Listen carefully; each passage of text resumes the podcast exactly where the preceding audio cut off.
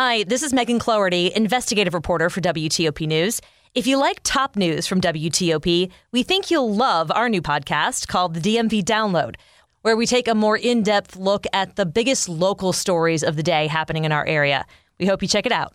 True for these local team players. I'm Neil Augenstein. Dow down 335, NASDAQ down 271, and the S&P is down 60. Nats in action in San Diego tonight.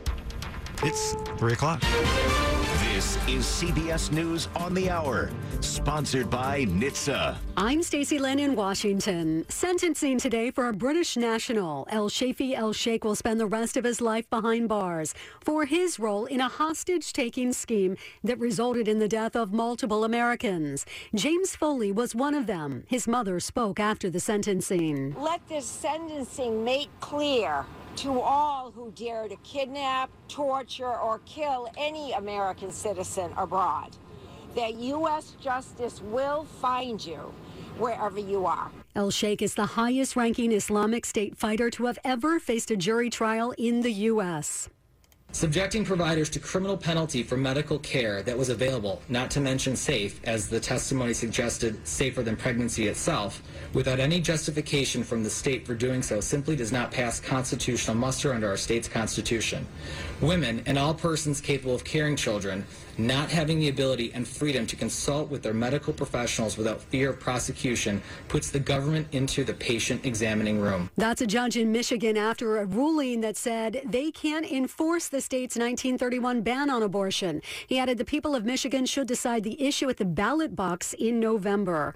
Another security package is on the way to help Ukraine. Our Cammie McCormick reports. This latest package will include Scan Eagle surveillance drones, howitzers, javelin missiles, anti-radar systems, and mine-clearing equipment to help the Ukrainians retake territory, though a senior defense official says the Russians are showing a total lack of progress on the battlefield and are paying a high price. It's back to school time, and even though most COVID restrictions have been dropped, health officials say don't let your guard down. Alicia Warden is a school nurse in West Virginia. We don't have any mandated guidelines for social distancing and things like that, but we do have extra funds available where Clorox wipes and masks and hand sanitizer, those kind of things are going to be readily available.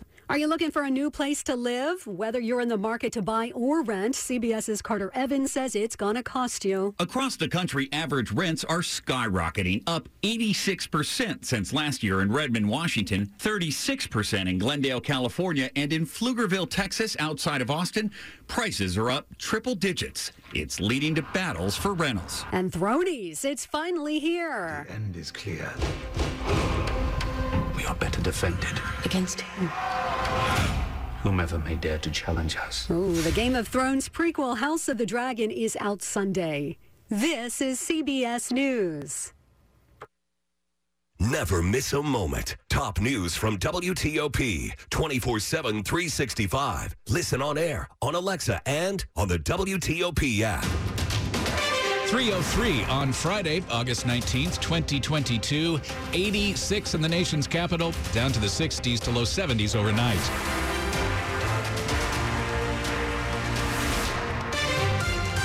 Good afternoon. I'm Brendan Hazelton. And I'm Kyle Cooper. The top local stories we're following for you this hour. In January and February, a number of historically black colleges and universities received bomb threats.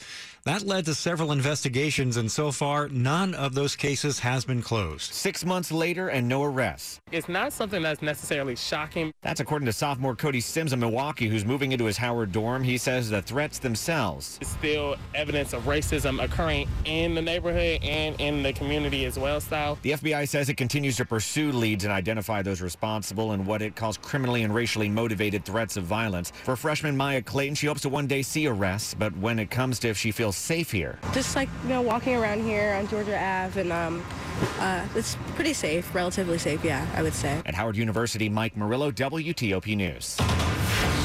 Campaign 2022, exactly 1 month after the Maryland primary took place.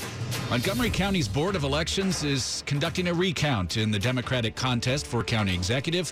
More on that story from WTOP's Kate Ryan. Please sort the ballots into the following piles. A vote for Blair, a vote for Elridge. The recount for Montgomery County executive requested by Democratic candidate David Blair kicked off Friday morning, with Board of Elections attorney Kevin Karpinski instructing elections workers on the process. The recount's expected to last through the weekend. Incumbent Mark Elrich led Blair by 35 votes in the primary election.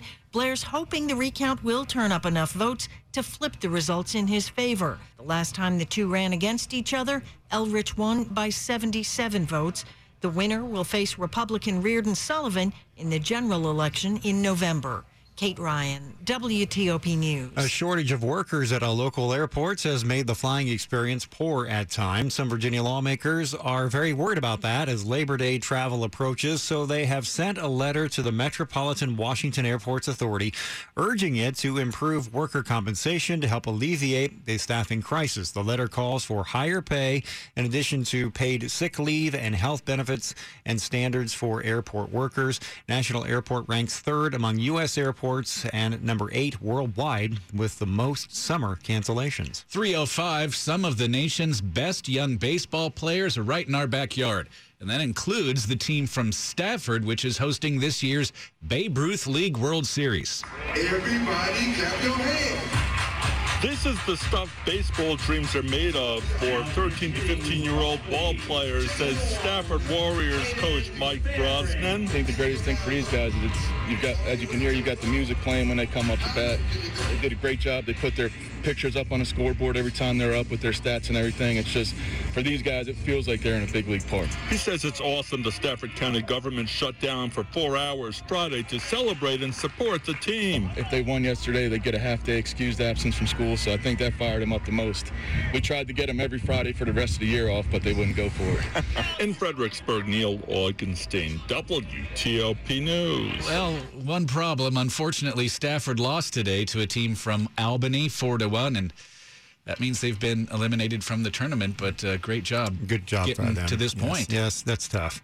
Hey, thanks, everybody. Your favorite neighborhood watering hole now gets to decide how it wants to spend $1,000. Your nominations, your votes, $10,000 to local businesses you love. That's WTOP's annual Top 10 contest, giving back to the community with your help. The grand prize winners are in.